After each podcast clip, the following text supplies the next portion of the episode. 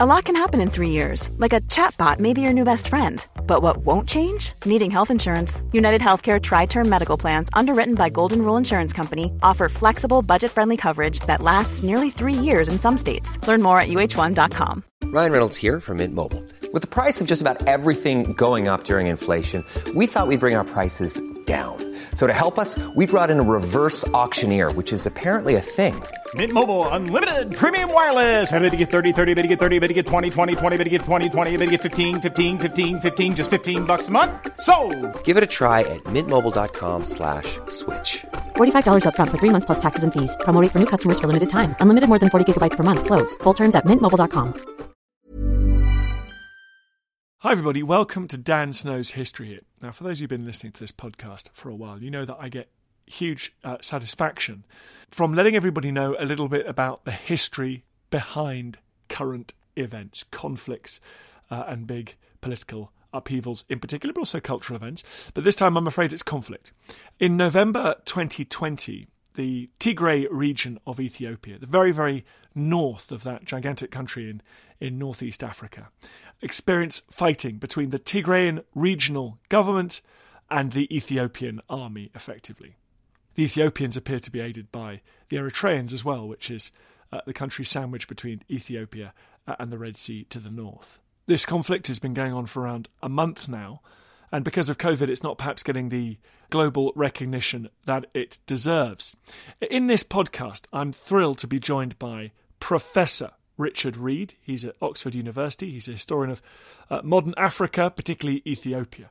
And it was a great chance to ask him about some of the deeper history behind Ethiopia. We haven't talked about it on the pod before. Most importantly of all, the country has its own fascinating history, uh, the Christianization, and its own experience of conquest and imperialism, both the hands of Europeans, the Italians, for example, in the late 19th, early 20th century, but actually African imperialism, African state building uh, before that in the 19th century. This is going to be a fascinating podcast.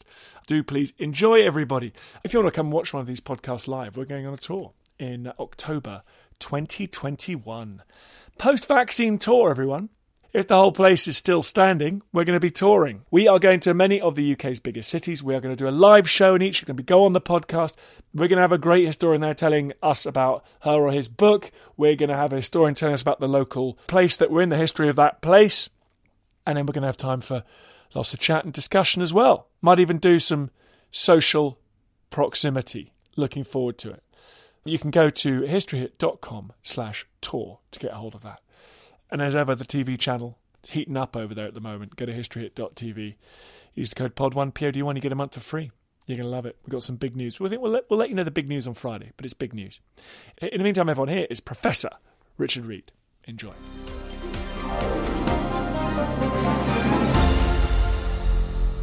Richard, thank you so much for coming on the podcast. My pleasure, Dan. It must be mixed feelings as a specialist when suddenly journalists and podcasters come a knocking on the door, because usually it's probably because the country in which you're particularly interested and invested in is, is experiencing some kind of tumult. It's a double edged sword, really. I mean, it's always exciting to be able to explain the historical context of particular situations in Africa. Unfortunately, that usually means that something has gone badly wrong.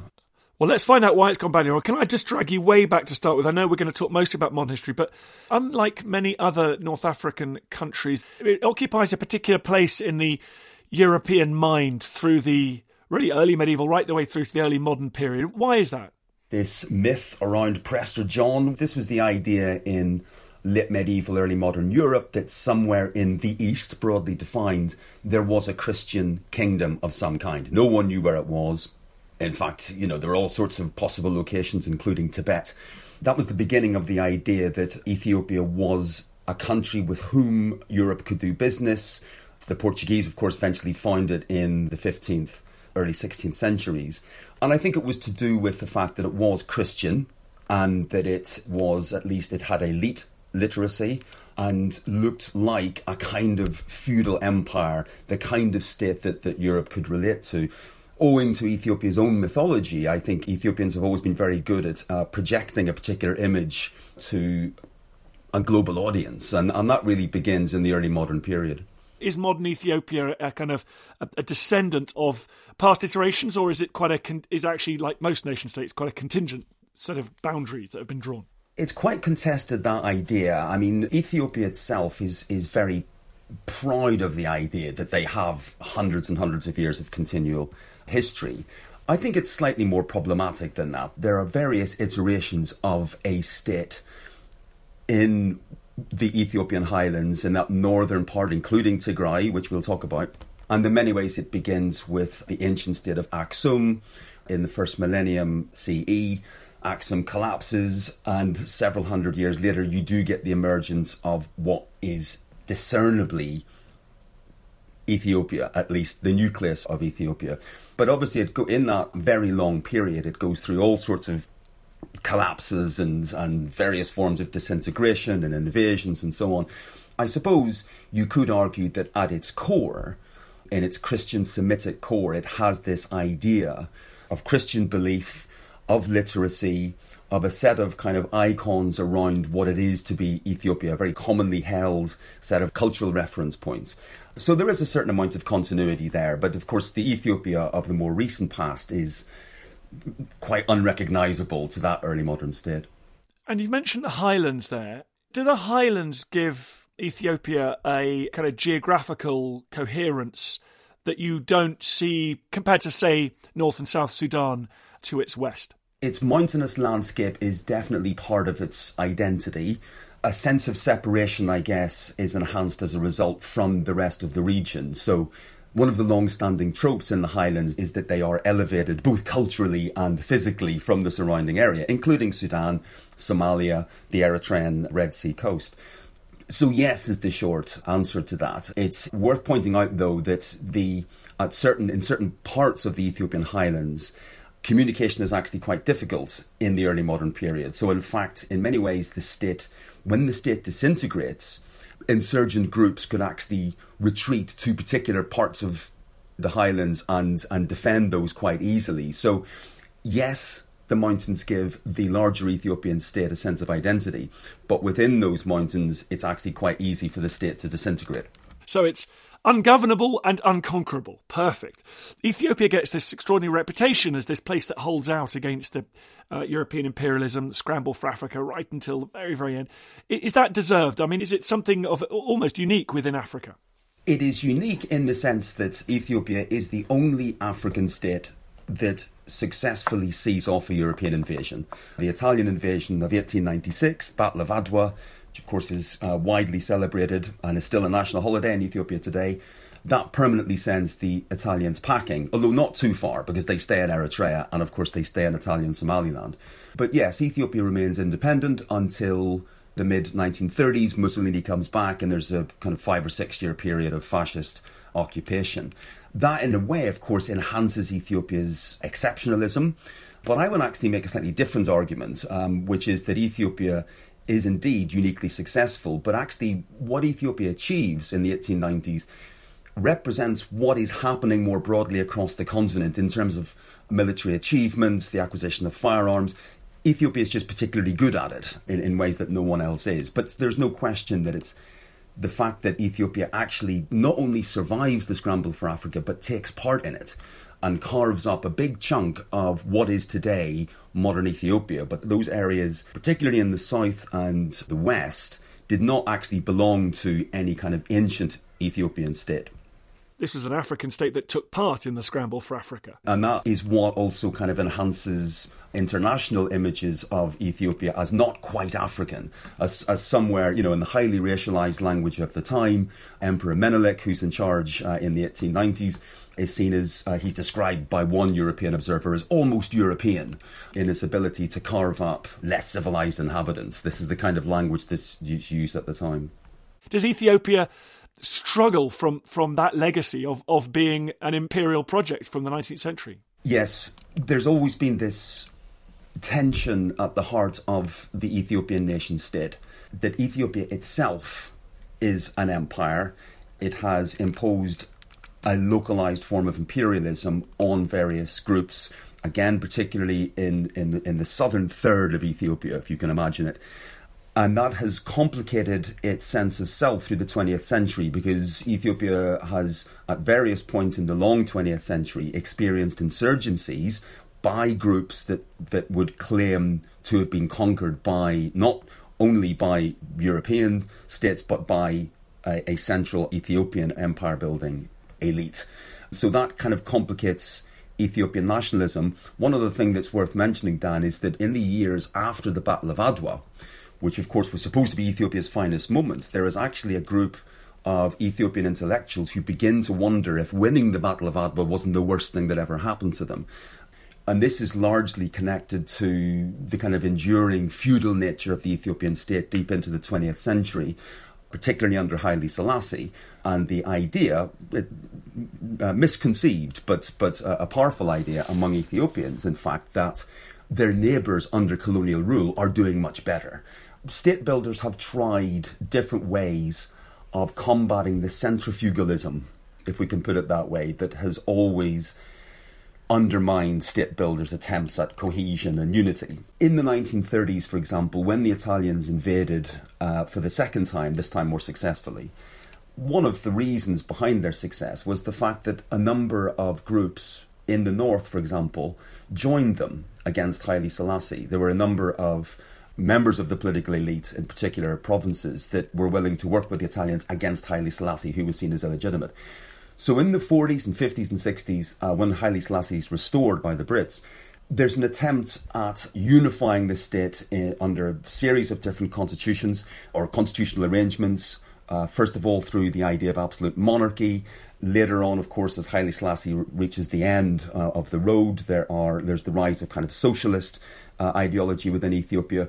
The idea that perhaps we can tie Ethiopia together through a more agreeable set of uh, constitutional arrangements that recognize Ethiopia's ethnic diversity. I guess the 20th century is defined in those terms. How do we tie these outlying provinces together?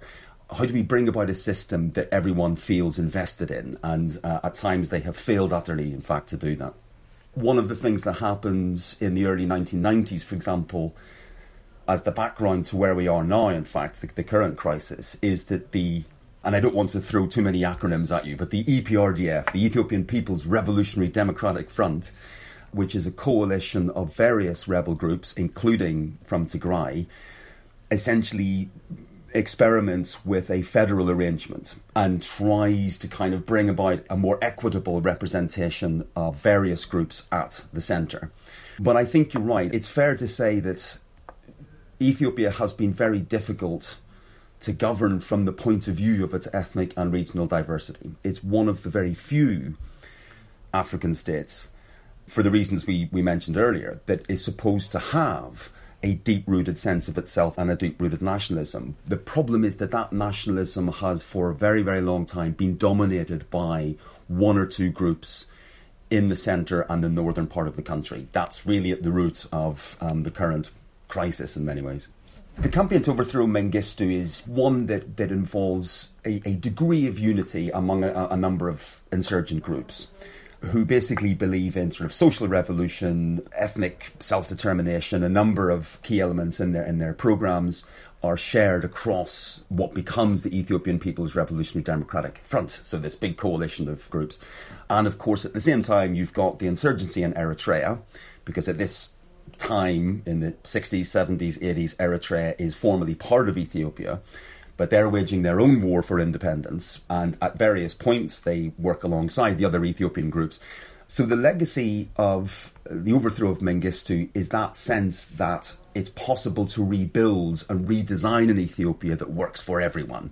Now, as it turns out, that has unravelled in the last couple of years, but that's the real I guess that's the real long term legacy of the overthrow of, of Mengistu. Mengistu was the last leader to attempt, in a, in a highly militarized way, up until now, to impose a kind of unitary system of government on Ethiopia.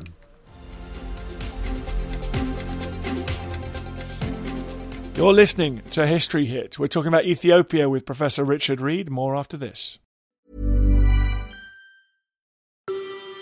Hi, I'm Matt Lewis, historian and host of a new chapter of the Echoes of History podcast.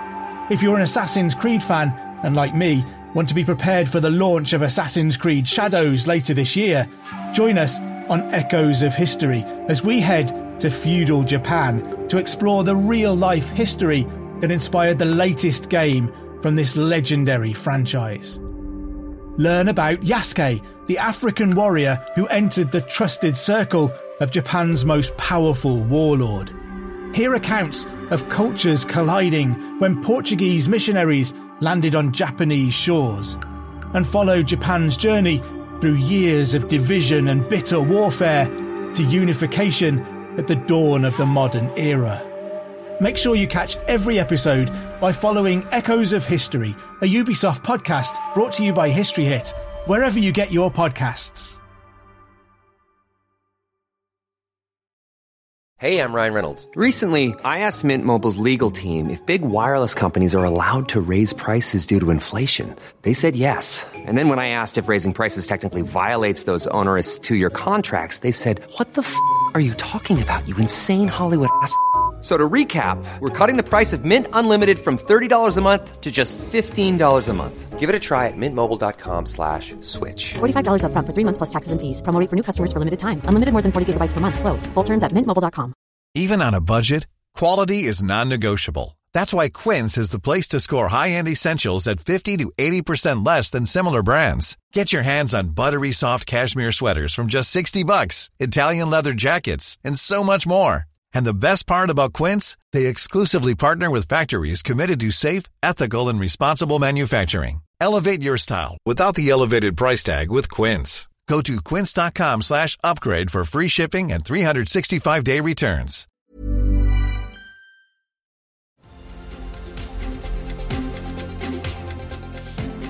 Eritrea, which is the northern, the state to the north on the Red Sea.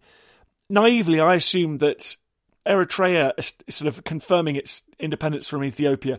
This conflict looks like a kind of a gradual unraveling that almost begins with that process. Are these just peripheral bits of Ethiopia, like Eritrea did in the 90s or the 80s, 90s, just asserting their sovereignty?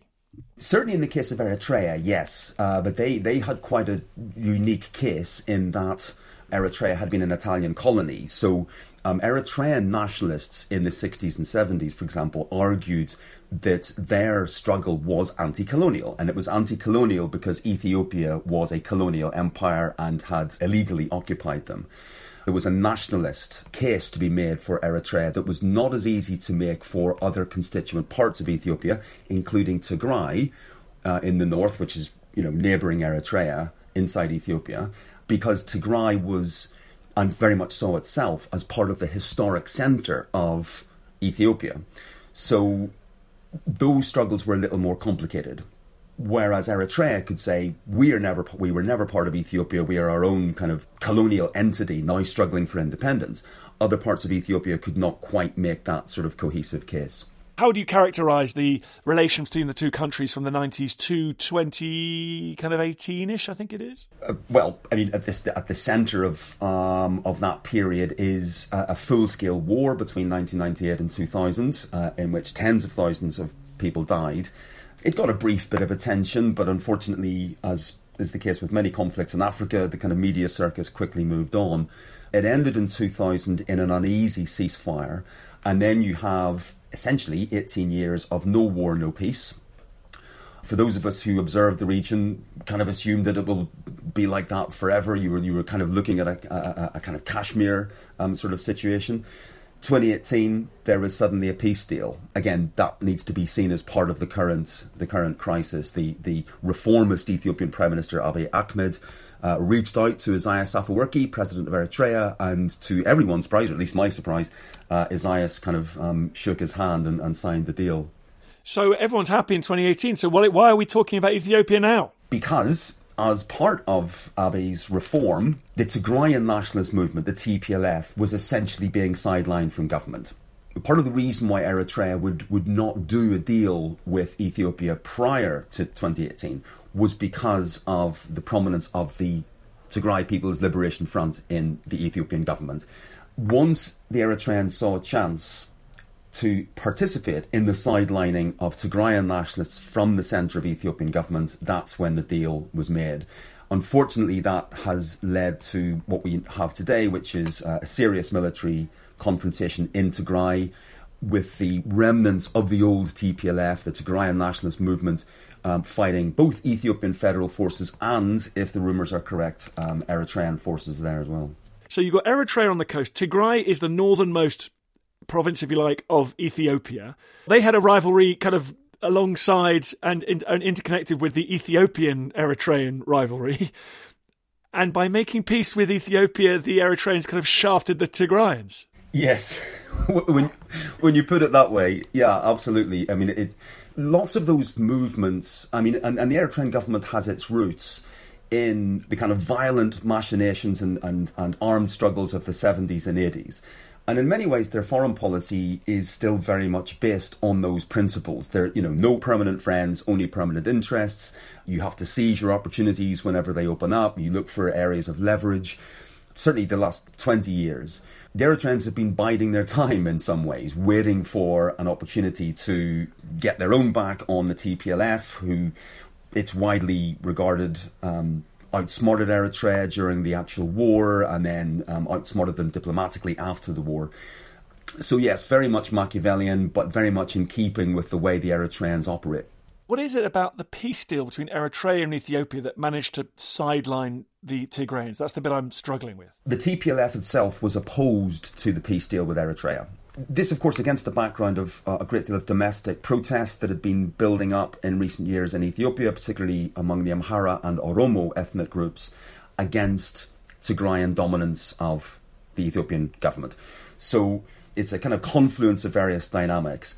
But in simple terms, the peace deal with Eritrea was opposed by the TPLF and the peace deal with Eritrea within Ethiopia was also part of a program of reform on the part of Abiy Ahmed to kind of reboot Ethiopia in a sense, relaunch it. And he ended up, in fact, abolishing the old coalition I mentioned earlier, the EPRDF, ceased to be, in fact, just about a year ago in December 2019. And he replaced that with the Prosperity Party, which the TPLF refused to join. It's part of a kind of intersection of, you know, grievances and, and simmering resentments and uh, so forth. Is this a power struggle for Ethiopian power, or have they decided to become separatists? That is currently unclear, to be honest. It's a little difficult to read what the TPLF actually do want at this point. What it, it's clear they are bitterly opposed to Abiy's government. It's almost certain that they'll be looking for some degree of autonomy uh, within Ethiopia. Whether they can be described as a separatist movement, that remains to be seen. I think it's an Ethiopian issue. I mean this is a region which has seen more than its fair share over the decades of um, international interference. And in fact, in general, I think it's fair to say, if I was allowed to simplify, I would say that interference has generally been unhelpful, uh, whether it was the Soviet Union or um, the US. And um, I honestly couldn't tell you what the Trump administration's policy toward the Horn of Africa uh, is. I'm, I'm not sure anybody could certainly in recent years, Ethiopia has been a really important ally to the West.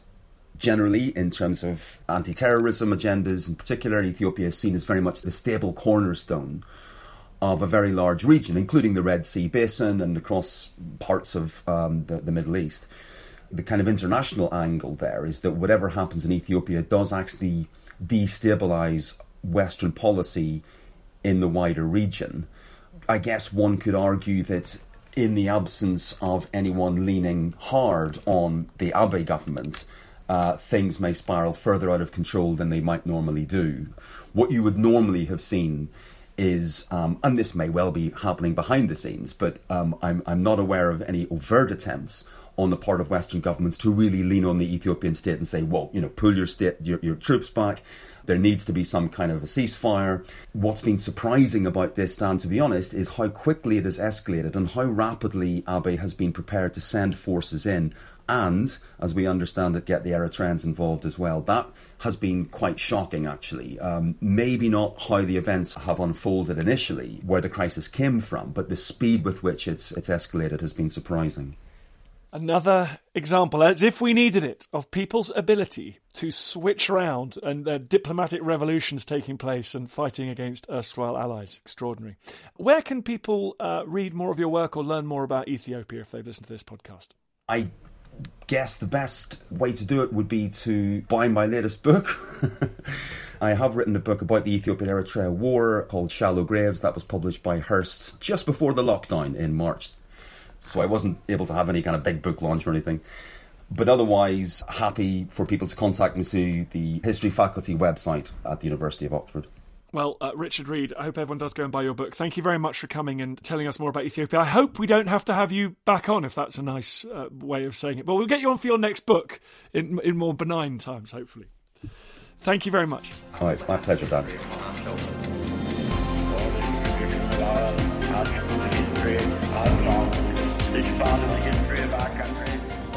Hi, everyone. Thanks for reaching the end of this podcast. Most of you are probably asleep, so I'm talking to your snoring forms. But anyone who's awake, it would be great if you could do me a quick favour. Head over to wherever you get your podcasts and rate it five stars and then leave a nice glowing review. It makes a huge difference for some reason to how these podcasts do. Madness, I know, but them's the rules. Then we go further up the charts, more people listen to us, and everything will be awesome. So thank you so much. Now sleep well. Even on a budget, quality is non-negotiable. That's why Quince is the place to score high-end essentials at 50 to 80% less than similar brands. Get your hands on buttery soft cashmere sweaters from just 60 bucks, Italian leather jackets, and so much more. And the best part about Quince, they exclusively partner with factories committed to safe, ethical, and responsible manufacturing. Elevate your style without the elevated price tag with Quince. Go to quince.com slash upgrade for free shipping and 365-day returns. When it comes to your finances, you think you've done it all. You've saved, you've researched, and you've invested all that you can. Now it's time to take those investments to the next level by using the brand behind every great investor, Yahoo Finance. As America's number one finance destination, Yahoo Finance has everything you need whether you're a seasoned trader or just dipping your toes into the market. Join the millions of investors who trust Yahoo Finance to guide them on their financial journey. For comprehensive financial news and analysis, visit yahoofinance.com, the number one financial destination, yahoofinance.com. Thank you for listening to this episode of Dan Snow's History Hit. Please follow this show wherever you get your podcasts. It really helps us, and you'll be doing us a big favour. Don't forget, you can also listen to all of these podcasts ad free and watch hundreds of TV documentaries when you subscribe at historyhit.com slash subscribe. As a special gift, you can also get your first three months for just one pound a month when you use code Dan Snow at checkout.